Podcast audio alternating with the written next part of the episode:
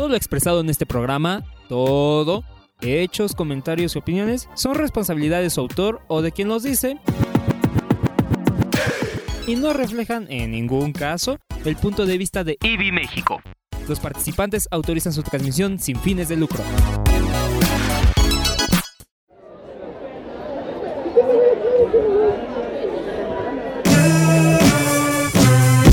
Puntos suspensivos. Con puntos suspensivos. Puntos suspensivos. Con puntos suspensivos.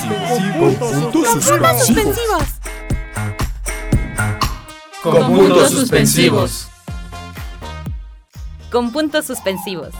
Porque siempre hay algo más que decir.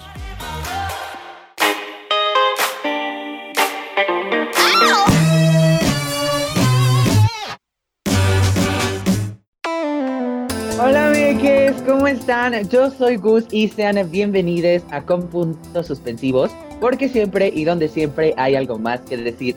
El día de hoy, hermanas, ya sé, yo lo extrañaba, el equipo de Con Puntos lo extrañaba, ustedes lo extrañaban. Aquí está Damián, otra vez bienvenido. ¿Cómo estás, Damián? Hola, hola, un gusto regresar, ya los extrañaba. Este, aparte muy emocionado por el programa de hoy, que como todos es muy emocionante y me gusta mucho la información, pero a poco no, cuéntanos un poco de qué veremos el día de hoy. Así es. Bueno, primero hay que aclarar que nuestros locutores se tomaron una vacación con el presupuesto que está recortando los fideicomisos de AMLO. Con eso se están pagando sus vacaciones. Pero bueno, ahí está, ¿no? Ellas se las dan de muy no corruptas, muy hashtag este, free, quién sabe qué, pero no, son corruptas nuestras locutoras Jenny, Betty y Esteban, claro que sí.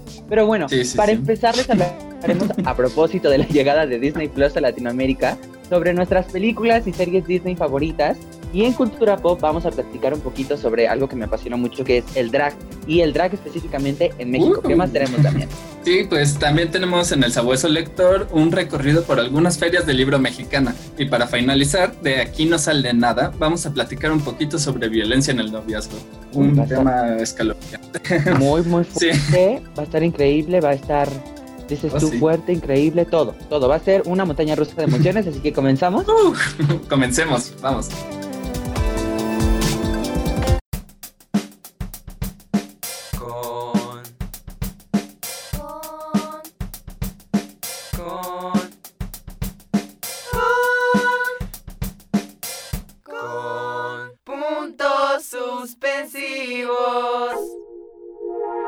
Bueno, como les mencionamos en el intro, vamos a hablar de Disney Plus y su llegada a México. Bueno, de nuestros favoritos, pero este martes 17 de noviembre del 2020 fue que esta plataforma llegó a Latinoamérica para presentar su servicio de streaming con un diverso catálogo que agrupa series, películas, documentales de Disney y todo lo que Disney ha comprado como Pixar, Marvel, National Geographic, etcétera, etcétera. Se sabe, se sabe. Mis comadres de Disney son, son muy, muy, ven mucho al futuro, mis comadres, porque hasta National Geographic ya tenemos. Los Simpsons Sí, ya ¿eh? están ahí, pero bueno, padrísimo. Pero pues ya saben que nosotros somos bien inventadas y nos encanta subirnos al tren del mame. Acá les van nuestros Disney Fabs, nuestras películas, series Disney. A ver, Damián, cuéntanos, ¿cuál es tu película, serie, cortometraje de Disney favorito, favorita? Cuéntame. Híjole, hay, hay muchas películas que me gustan de Disney, considerando aparte que hemos crecido con ellas, este, la mayoría de nosotros. Este, Disney pero de ahorita, infancia.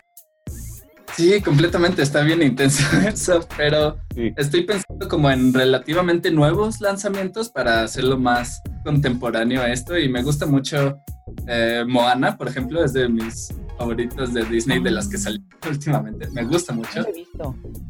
Es muy buena y aparte, en general no soy mucho de musicales, pero me gustan varias de las canciones que salen en esa película. Sí, justo. Yo solamente conozco la de. Perdón al editor de audio por esto. Perdóname, perdóname. Ya sé que estás con audífonos ahorita y te los quitaste, discúlpame. Y explotaron, sí. Se sabe. Pero muy no, pero bonita. no he visto nunca Moana. No he visto, como que no me llama la atención. Ok, Yo te la la voy a ver.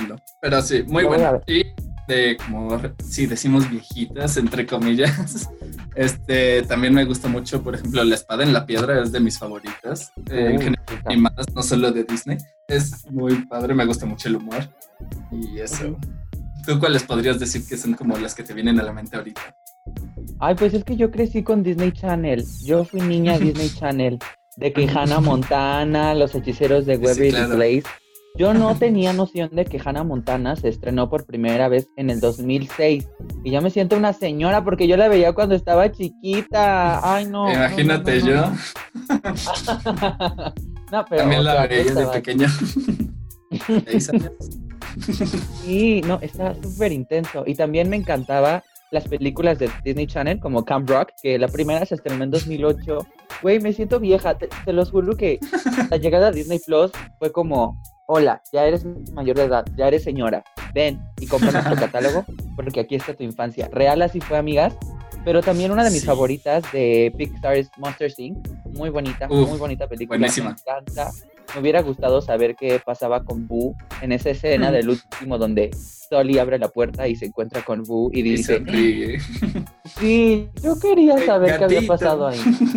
Sí, imagínate ahí de 20 años, gatito. Ay, no, hermana. no, no, no. No, digas, no, no es cierto. Yo estoy loca. Pero también me gusta mucho la de Up. Es muy bonita mm, esa película. Muy bonita. Me hace llorar al principio. Y yo no sabía esta analogía que tenían de que el señor estaba muerto y que el niño era el ángel que lo llevaba al cielo. Algo así. Ah, no, no tengo la menor que Russell era como el ángel que lo acompañaba en su camino a llegar al cielo y que cuando ah. la casa está ya en Cataratas del Paraíso, quiere decir que ya llegó al cielo el señor Fredricksen. Y está bonita esa analogía si lo piensas. Disney nos puso... sí, justo Disney creo que toca temas muy fuertes de una manera muy amigable, muy familiar, muy, muy sencilla, ¿no? Muy fácil de digerir. Sí, supongo, es como la adaptación de la mayoría de cuentos de los hermanos Grimm, que los originales son como bien terribles y los hacen más familiares a los niños modernos, que eso también ha cambiado, porque eh, Blancanieves y todos esos incluso son relativamente más fuertes que las historias que salen actualmente. sí. Está bien. sí, claro. A mí me gustan ambos, pero sí cambiaron.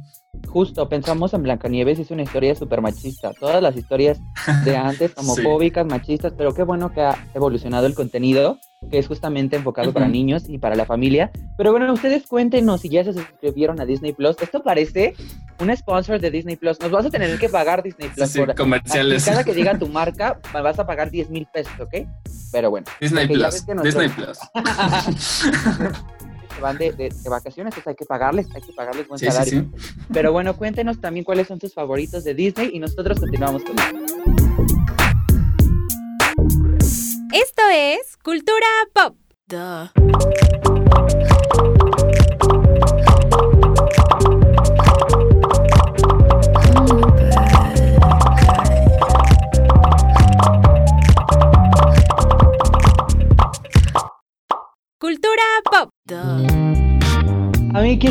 Más aquí en Con Puntos Suspensivos. Recuerden seguirnos en redes sociales, Twitter, Instagram y Facebook con puntos suspensivos para comentarnos todo lo que ustedes quieran, menos hate.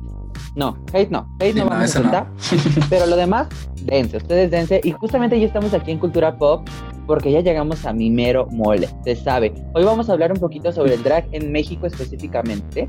Y pues para poner un poquito contexto, el drag en México se ha convertido en una fuente de entretenimiento y de expresión para las personas, pues se ha justamente diversificado de tal manera que ha logrado captar la atención de las personas dentro y fuera de la comunidad LGBT+, lo cual ha hecho que este grupo justamente crezca y lleguen propuestas nuevas constantemente. Si bien no hay una definición exacta de lo que es el drag, básicamente porque busqué en varios sitios y busqué con varios amigos y todos dan como una definición muy propia. El término drag se refiere a la representación de la masculinidad, feminidad u otras formas de expresión de género.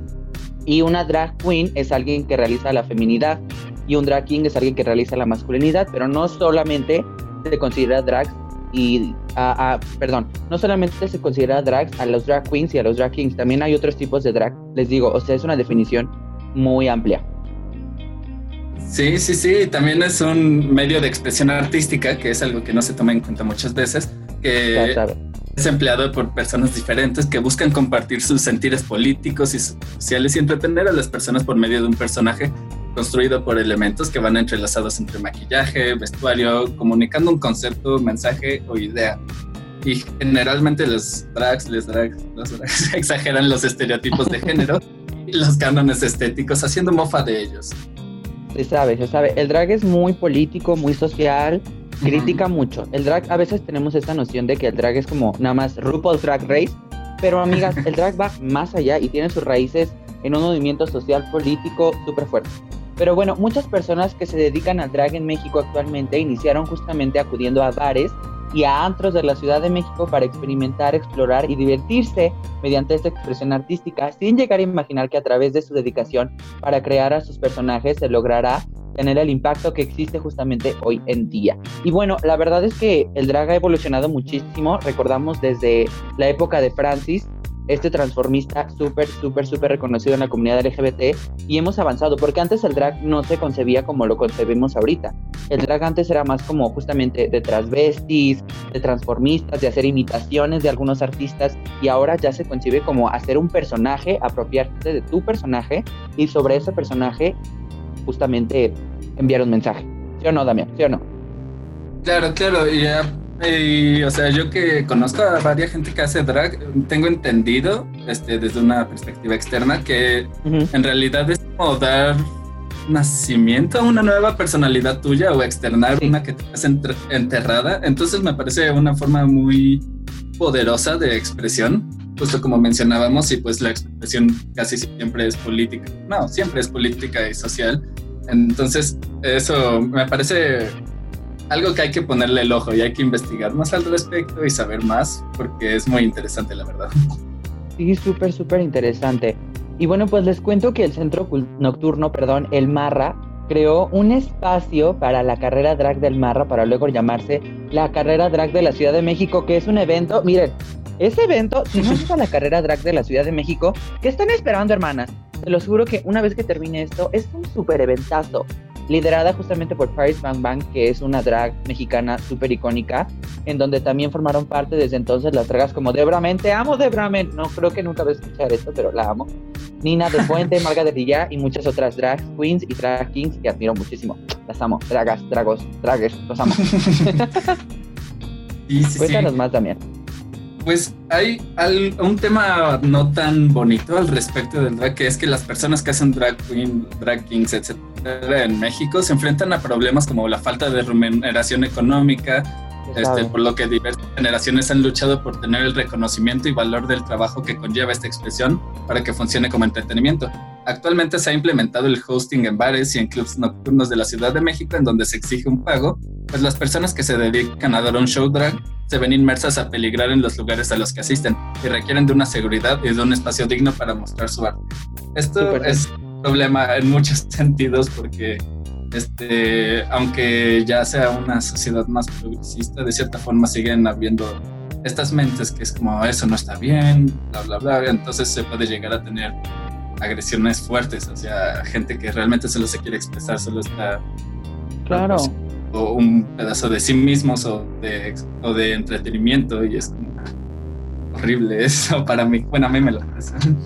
Sí, está muy feo porque aparte, o sea, hay muchas personas que lo hacen por trabajo, de eso viven, viven de hacer drag, viven de estar en los bares y de estar ahí, como decías tú, en hosting, ahí entreteniendo a la gente, bailando, de que, que si dices tú, y güey, o sea, está súper intenso porque no se reconoce como un trabajo. O sea, yo no conozco, y hablo justamente como tú dices, afuera del sector drag.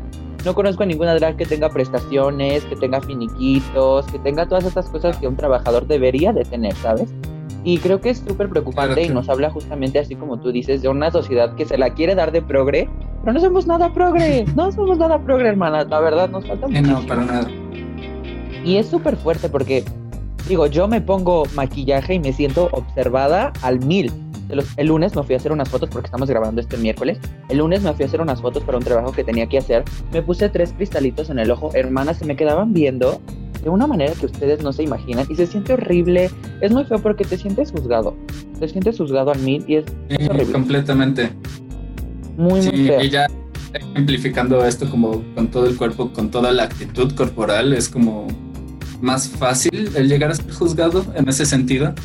Entonces, eso, la gente que hace drag a mí me parece como muy valiente y muy valiosa por eso, porque o me vale que me vayan a juzgar, yo quiero hacer esto y expresarme, ¿no? Que la expresión debería ser libre para todos.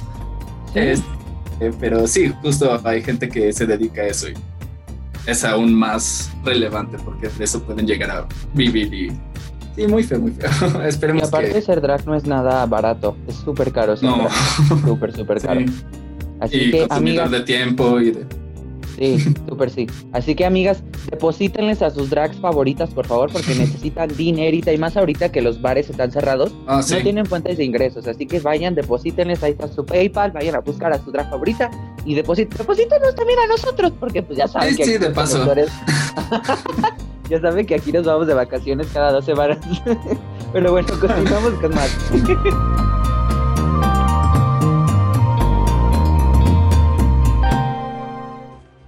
Sigue el rastro de la lectura con el sabueso lector.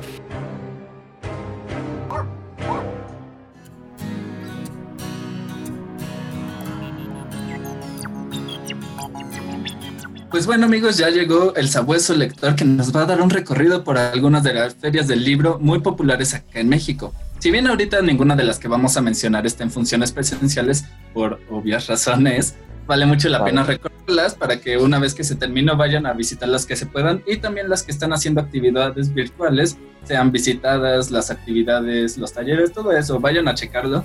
Están muy padres la... Iba a decir la mayoría, pero todos están padres, vayan a checarlo. Vemos, no, no. Vemos. Sí, todos están Pero-. Sí, sí, sí, pero bueno, la primera que les voy a mencionar, que es una de las más importantes, es la Feria Internacional del Libro de Guadalajara. Es un espacio de encuentro para quienes creemos en el poder transformador de los libros y la lectura, y propone una aproximación a lo mejor de la literatura, la divulgación científica y el pensamiento contemporáneo. Yo recuerdo la primera vez que fui a una de estas ferias, lo mucho que me impresionaba, eh, porque es una feria en la que cada año hay un país invitado, entonces todo gira en torno a eso pero hay un segmento específico de ese país y el momento en el que me tocó fue de Israel y me gustó muchísimo y luego en- afuera dan conciertos y adentro hay libros y es un espacio muy grande en el que es muy fácil perderse y checar mil libros. Entonces, cuando se pueda volver y hayan instalaciones, se los recomiendo mucho, pero igual, como les mencioné al principio, chequen sus actividades virtuales. sí Sí. Oye, ¿cuántas veces has ido a la de Guadalajara? a tres o cuatro veces, me parece. Algo así. Uh, Hermanas, yo no salgo de mi casa porque, pero miren, miren, ella Me gusta mucho. veces ha ido. No, es Sí, está padrísimo. Está Aparte padrísimo. muchas veces consigo como de estos gafetes, ¿sí? entonces para entrar a actividades extra. Ay, qué cool. No está nada Me mal eso. Yo quiero un gafete. Mi, mi fantasía es tener un gafete de prensa en algún evento importante. Sí se siente así como, ah, pero un paso. Ábranse. Pero bueno, no, no bueno. alguna otra feria. Sí, pues hay un montón en nuestro país. La verdad es que nuestro país algo que tiene es mucha difusión de libros, que la verdad a veces ahí el sector está un poquito olvidado por el dinerito y por muchas otras cosas. Pero pues la Feria Internacional del Libro Infantil y Juvenil, FILIG, mejor conocida como la FILIG, es un espacio de promoción a la lectura justamente dirigido a niños, jóvenes y difusión editorial. Asimismo dispone de un foro de encuentro con destacados y prestigiosos autores, estudiosos, investigadores, especialistas e interesados en la literatura infantil y juvenil. Yo me acuerdo que solamente he ido una vez a la FILIG. Ah, no, fui dos. Fui dos. Una vez en el World Trade Center y la otra vez fue en el parque. Ay, ¿cómo se llama este parque? Bueno, en un parque. Un parque aquí en la Ciudad de México que se usa justo para El eventos. del CNA. Ándale, Nacional de las ese sí, mero, sí. ese, ese mero. Y la verdad me encantó, está increíble. Hay muchas actividades y aparte Sí, me tocó que. conocer que había autores. escrito Un libro, sí, un youtuber que había escrito un libro, me lo firmó mi libro y me tomé foto con él.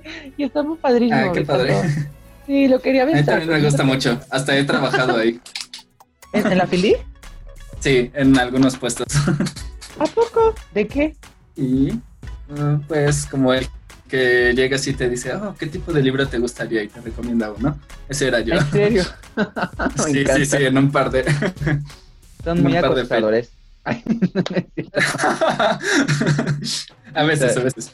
Oh, sí, son experiencias bien padres ir a ferias del libro en general. Este, y estas dos que hemos mencionado son de las más importantes, según yo. Este, o sea, claro, también está la de minerías, etcétera. Etcétera. pero es como muy padre ir a, a uno que le encantan los libros, es como un paraíso, ¿no? Pero en general es un ambiente súper padre, me parece que la gente es en general muy amable, este, puedes encontrar de todo, o sea, como lo que tú decías de un youtuber que sacó su libro, puedes encontrar eso, o algo de misterio, o algo de... de todo.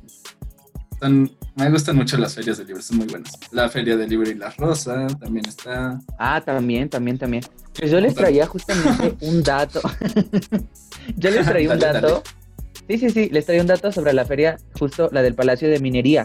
Y es que el primero de noviembre de 1924 se celebró, gracias al impulso de José Vasconcelos, esto sí no se lo sabían, hermanas, la primera feria del libro en México con el objetivo de extender y estimular la cultura.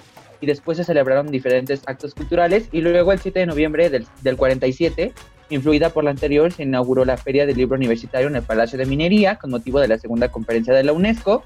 Y pues desde 1980 la UNAM ha justamente mantenido esta labor en colaboración con diversas dependencias universitarias y los objetivos generales de la feria han sido justamente fomentar la lectura, la difusión de la cultura y propiciar el vínculo de la industria editorial mexicana con el mercado internacional.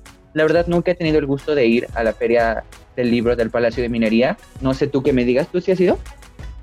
No, a ese en específico me parece que no he ido. En sí porque está un poco lejos, pero, pero para los que vivan ahí, según yo sí. No estoy muy ¿No es en la UNAM? ¿No es en CEU? No, ¿verdad? No, ah, perdón, estoy perdida. Ay, yo ni apenas sé llegar al metro Tacubaya, que está a dos cuadras de mi casa. No te preocupes, me pasa lo mismo.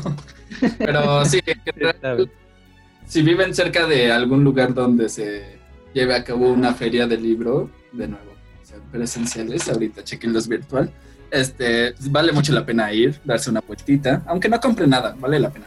Y si no viven cerca, pues tal vez hacer el esfuerzo de llegar. Por ejemplo, la de Guadalajara me queda súper lejos, pero vale toda. Se sabe. Sí. Oigan, están diciendo acá en cabina, allá, ya bien reportera, que la feria del libro eh, de, que les acabo de mencionar del Palacio de Minería es en Tacuba.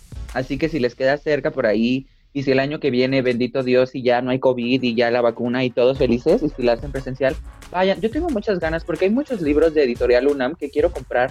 Hay muy buenos. Mm. Hace poquito sacaron una recopilación de relatos que se llamaba En la pandemia, que eran cuentos justamente de escritores que habían escrito justamente en este encierro. Y está increíble. Yo, yo me encanta. Me están diciendo en cabina que muy cerca de Bellas Artes Así que para que vayan, vayan hermana, vayan. es que sí. los espacios son muy bonitos, hay como mucha cultura, mucho baile, o sea, hay de todo, la verdad hay de todo y es, muy ameno. Sí, a, mí aparte me gusta mucho como, eh, hablando de mi experiencia con la FIL, con la FIL, Guadalajara, que yo sé específicamente qué editoriales me gustan, ¿no? Entonces de repente llego y voy oh. directo sexto piso y a Zorro Rojo, que tienen unos libros preciosos. Pero luego también me sigo caminando por ahí un pasillo y me encuentro con una editorial que no conocía en mi vida y encuentro joyas. Entonces me encanta por ese, por ese sentido. Y aparte hay muchos talleres, actividades en general para padres, niños, adolescentes, etcétera, etcétera. Muchos. Y aparte, bueno, no sé tú cómo lo veas, pero yo siento que también leer en México es caro. No sé. Ah, Depende, depende del editorial y todo, pero sí, en general sí. Sí, yo creo que sigue siendo como un poquito privilegio para las personas que... Es que, te lo juro, o sea, llevo 500 pesos y me alcanza para dos libros nada más o para uno, pero bueno. Pues así está, amigos. Ustedes para ninguno, si quieres más. Se sabe, se sabe, sí, sí, sí. Y con tu entrada y todo, sí. Sí, la verdad es un rollo. Pero amigos, ustedes cuéntenos si han ido a alguna feria del libro, de ahí cerca de su casa, de su ciudad. Cuéntenos y seguimos con más, ¿no, Damián? Let's go. Sí, vamos.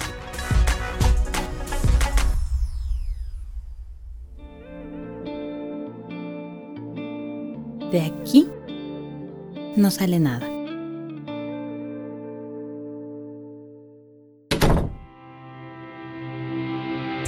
Amigues, pues ya casi nos vamos, pero antes vamos a platicar un poquito aquí en De aquí no sale nada sobre un tema un poquito muy fuerte, la verdad, y es sobre violencia, chan chan chan, pero muy chan chan chan, porque es algo que no debería de pasar. Sí, muy feo. Violencia en el noviazgo. Y justamente este tema a mí me sonó mucho porque no sé si ustedes sepan, pero yo que soy una señora y veo ventaneando y venga la alegría y hoy, eh, hace como dos semanas pasó una situación con un actor que se llama Eleazar Gómez, no sé si lo ubiques, eh, salió en Atrévete a soñar junto con Dana Paola, pero bueno, lo que pasó fue que este güey, este, real, ahorcó a su novia, la mordió, le pegó y pues la novia lo fue a denunciar. Y este caso ha, ha sonado mucho porque justamente eh, eh, después de que la novia lo denunció salieron muchas chavas también exnovias de él a decir a mí también me pegó, a mí también me pasó.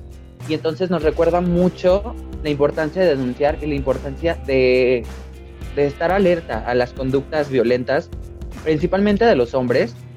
Y pues la verdad es, es, es un tema, yo no también, es un tema, un tema. Muy, muy, sí, sí, claro. Sí, sí, o sea, y podemos este, hablar de la violencia en una relación como cualquier agresión física, psicológica, mental e incluso sexual con el fin de dominar y mantener el control sobre la otra persona. O sea, la manipulación no, no, tiene que ser a fuerzas un golpe físico para llegar a ser violencia. Este, Comienza con cualquier comentario incómodo, después de un jaloneo que al principio puede parecer un juego entre ambos, pero me pasa el tiempo la situación puede llegar a ser más grave cada vez. O sea, sí, seguros, seguros de que algo está pasando bien, o sea, de que no se sienten cómodos, platíquenlo y ya, lleguen a un acuerdo si se puede y si no, váyanse de ahí. Si no, váyanse, sí, váyanse, porque también empieza desde que te empieza a revisar el celular eso ya ahí es una señal, un foco rojo bien, bien, bien prendido. Pero bueno, existen varios factores que impiden darse cuenta justamente, como les decía, del rumbo que está tomando la relación. Uno de ellos es pensar que uno se está enamorada, porque ya sabe, ¿no? Ay, estoy enamorado de ti. Ay, sí, no me importa cómo seas, yo voy a cambiar por ti. Pues no, eso no nos permite pensar de manera objetiva sobre lo que está, lo que está pasando, ¿no? Si alguien está siendo violento con nosotros eh, por la pareja y somos víctimas de la misma y no querer justamente aceptar la realidad de este atroz hecho quizás sea el primer síntoma de que uno de los dos se está sintiendo agredido. Así que mucho ojo, si ustedes se están sintiendo, como dice Damián, fuera de lugar, eh, el, amor no duele, ¿eh? Así que ojo, ojo ahí. Claro, claro, o sea, a veces puede pasar que encuentras a alguien y es como, oh, esta es la persona indicada, quiero pasar el resto de mi vida, pero Tal vez te, te, insulta, te hace sentir incómodo, incómoda, este, te llega a pegar y tú dices como no, pero lo quiero, es solo una vez, lo que sea, no hagan eso porque eso es violencia este, entre relaciones muy fuerte, no deberían aguantarlo. Y pues hay de casos a casos, ¿no? Todos malos, pero pues, hay que tomar ciertas medidas en algunos como más severas que en otros pero siempre, siempre alcen la voz, no se queden callados, calladas, porque si no, no está padre. Porque hay que recordar que porque sea tu pareja no significa que tenga todo el control sobre ti, ni nada de eso, ¿saben? Este, ustedes son ustedes y ellos son ellos, no son propiedad de nadie y aquí está, está teniendo dificultades técnicas, pero yo les puedo seguir platicando este, para saber si Perdóname, perdóname. Ay, ah, se, me iba a caer el evento. Te dejé mucho tiempo. No, no, no, no me dejaste mucho tiempo. No te preocupes. perdóname. Ay, es que se, iba a quedar sin batería mi celular, hermana. Yo andaba aquí eh, moviéndole a los cables y Damián en su speech ya llorando, dices. Sí, ya, ya, aquí como no, no se queden callados, pero. sí, no, no se queden callados porque justamente lo que pasó con este actor, les digo, nos habla muchísimo de que la cultura de denuncia es súper eh, ignorada por muchas personas. Claro. Porque, y también no, no porque la, gente no quiera hablar, sino porque, y más cuando se trata de violencia hacia una mujer, siempre se le dice, es que ella tuvo la culpa, es que porque habla ahorita, es que quiere atención, es que porque no lo dijo cuando le pasó, es que no, es que sabes qué, ella tuvo la culpa, ve cómo se vestía, es que eh, hablaba con todos y era una fácil y era, eh, y era tal por cual, y está muy feo eso. Y para saber si su relación es violenta, deben analizar cómo se sienten cuando están con su pareja, si se sienten libres de comentar algún tema de interés o de hacer cualquier cosa cuando estás a, su lado justamente, eh, y sin el temor que él se enoje o ella se enoje y te insulte y te haga cosas que no quieres, como cambiar tu forma de vestir o convivir con otras personas. Yo les voy a contar algo que es un poquito muy fuerte y se da mucho en la comunidad LGBT. Muchas veces eh, los gays eh, porque sí, la verdad es que sí, lo voy a decir así, porque yo, yo formo parte de ese círculo. Eh, a veces el círculo de las personas gays y a veces el círculo LGBT es muy machista, muy misógino. Y eres un gay aceptado por otros gays si eres este gay masculino, fornido, blanco, mamado, o sea, esta, esta fantasía del hombre heterosexual, cisgénero, si eres esta fantasía, si eres aceptado y si puedes ligar. Pero si eres como yo, que soy gordito, que soy afeminado, que me maquillo, que hago esto, que me pongo, que me pongo faldas y lo que tú quieras, pues ahí sí, entonces como, ay, es que no me gustan femeninos. Y muchas veces no he tenido una pareja como tal, amigas, yo soy muy sola, estoy sola, se sabe. Más, más seca que sola, pero muy sola. Y justamente lo que, eh, cuando estaba saliendo con un vato, lo que él me pidió fue dejar de ser femenine, femenina, femenino. Y yo dije, mm, no, o sea, porque estoy yo, o sea, ¿por qué voy a dejar de hacer algo porque a ti no te gusta? ¿No? Entonces hay, hay el que tienes que cambiar eres tú. Y si te gusta bien y si no, pues bye. Pero sé que muchas personas a veces eh, joden con tu mente muy cabrón y es como, no, es que nadie me va a querer como él. Es que no voy a conseguir a nadie. Y ahí te quedas y sigues aguantando humillaciones y luego vienen los golpes y luego entonces vienen los intentos de homicidio. ¿Por qué? Porque la verdad las personas juegan con tu mente horrible y, y la verdad no, no, no culpa a nadie porque creo que no es culpa de nadie ser víctima de violencia en una relación, sino más bien es culpa de, del que está haciendo la violencia. No es culpa de la. Exactamente, sí. Sí, Tú, a sí, ver, sí. cuéntanos, cuéntanos tu historia Yo- engarzada. Mi historia creo que es menos fuerte, o sea, pero igual supongo que puede contar como esto que estamos platicando y creo que sirve de buen ejemplo para saber como los rangos a los que puede llegar. Este Sí. que una ocasión yo tuve una relación en la que eh, no me dejaba, o sea, se molestaba si revisaba mi Facebook mi Instagram, porque me ponía como celosa de lo que pudiera llegar a ver. Y o sea, al principio fue como, está bien, no veo Facebook, o sea, no me importa. Re- generalmente no me importa, es una red social super X. Pero realmente después me di cuenta de que la decisión de si lo veo o no lo veo debería estar en mí más que en alguien. Sí. Y Sí. entonces eso, eh, algo tan sencillo como eso puede llegar a ser violencia y son cosas que si van en una buena relación, si sienten cosas que no están bien como estas, platíquenlo con su pareja eh, para ver cómo sale, porque sí, supongo que hay parejas en las que eso puede desencadenar algo malo, pero siempre es bueno platicarlo y ya si no se puede con esa persona, es que algo ya anda mal ahí, entonces tal Sí. vez no deberían seguir ahí. Sí, porque, o sea, les voy a decir algo, y algo que lo he aprendido con el tiempo, y con, o sea, tengo 18 años, hermana, pero la verdad es que la intuición nunca se equivoca, nunca se equivoca, rara vez se equivoca. Si ustedes se sienten en un lugar donde dicen, es que aquí no me siento cómodo, es que siento que va a pasar algo, es que, es que va a pasar, es que te están dando señales de que va a pasar, a menos que seas un celoso tóxico asqueroso y digas, es que me estoy engañando todo el tiempo porque sube fotos y, da, da, da", ¿sabes? Pero, o sea, sigan su intuición, sigan su intuición y no, no, no se dejen manipular. Yo sé que es bien difícil este tema porque justamente viene también otros temas atrás como es la baja autoestima y muchas otras cosas, ¿no? Que justamente se acumulan y hacen que alguien pueda jugar contigo como si fueras un trapo, una muñeca de trapo. Pero es súper importante que lo hablen. Sí, sí, la verdad es que sí. Súper importante que lo hablen también con la pareja y también con las personas que ustedes sientan que son cercanas a ustedes y que vean su relación. Por ejemplo, si una amiga, amiga, la amiga me decía justamente, es que este güey te está diciendo cómo vestirte, date cuenta. Y yo, ay no, o sea, él es que no le gustan femeninos y está bien, y no estaba bien. Si les dicen personas cercanas a su círculo, a su relación, que algo está pasando, es porque algo está pasando, ¿ok? Así que tengan mucho cuidado, mis chiquitas, cuídense mucho, eh, por favor, cuídense mucho, pidan ayuda, hay muchas organizaciones donde dan ayuda a la violencia de género y a la violencia en, en el noviazgo y pues nosotros seguimos con más. Es un tema que incomoda, es un tema que hace la atmósfera un poquito más densa, pero es que se tiene que hablar. Claro. Por y pues supuesto, continuamos sí. con más. Sí, Vamos. vamos.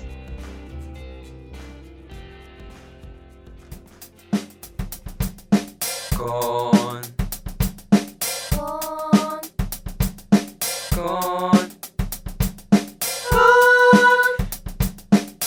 Con. Puntos suspensivos.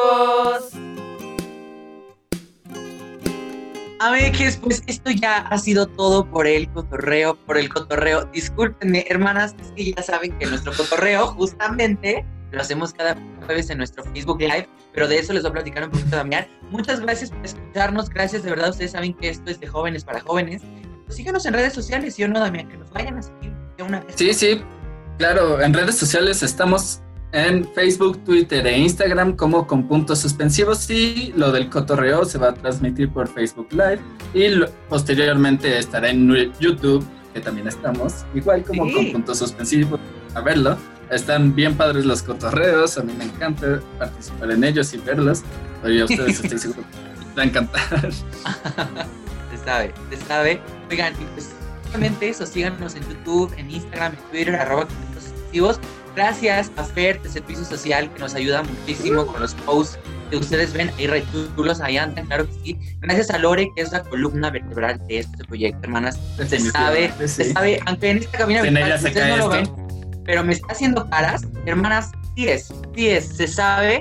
Gracias, Sergio, por editarnos estos podcasts tan bonitos, por aguantar mis agudos graves súper bien. Gracias a nuestros locutores que andan, que sigo de paseo con los fideicomisos que se De recortaron. vacaciones, sí. Sí, ahí andan, ahí andan mis comadres con los fideicomisos que AMLO le quitó a Limba. ¿Con esos se están yendo?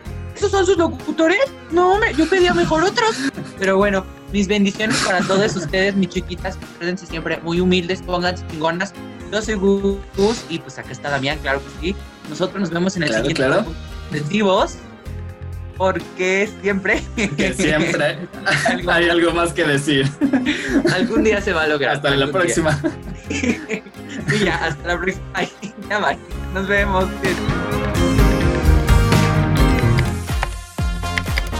Y como siempre hay algo más que decir, con puntos suspensivos.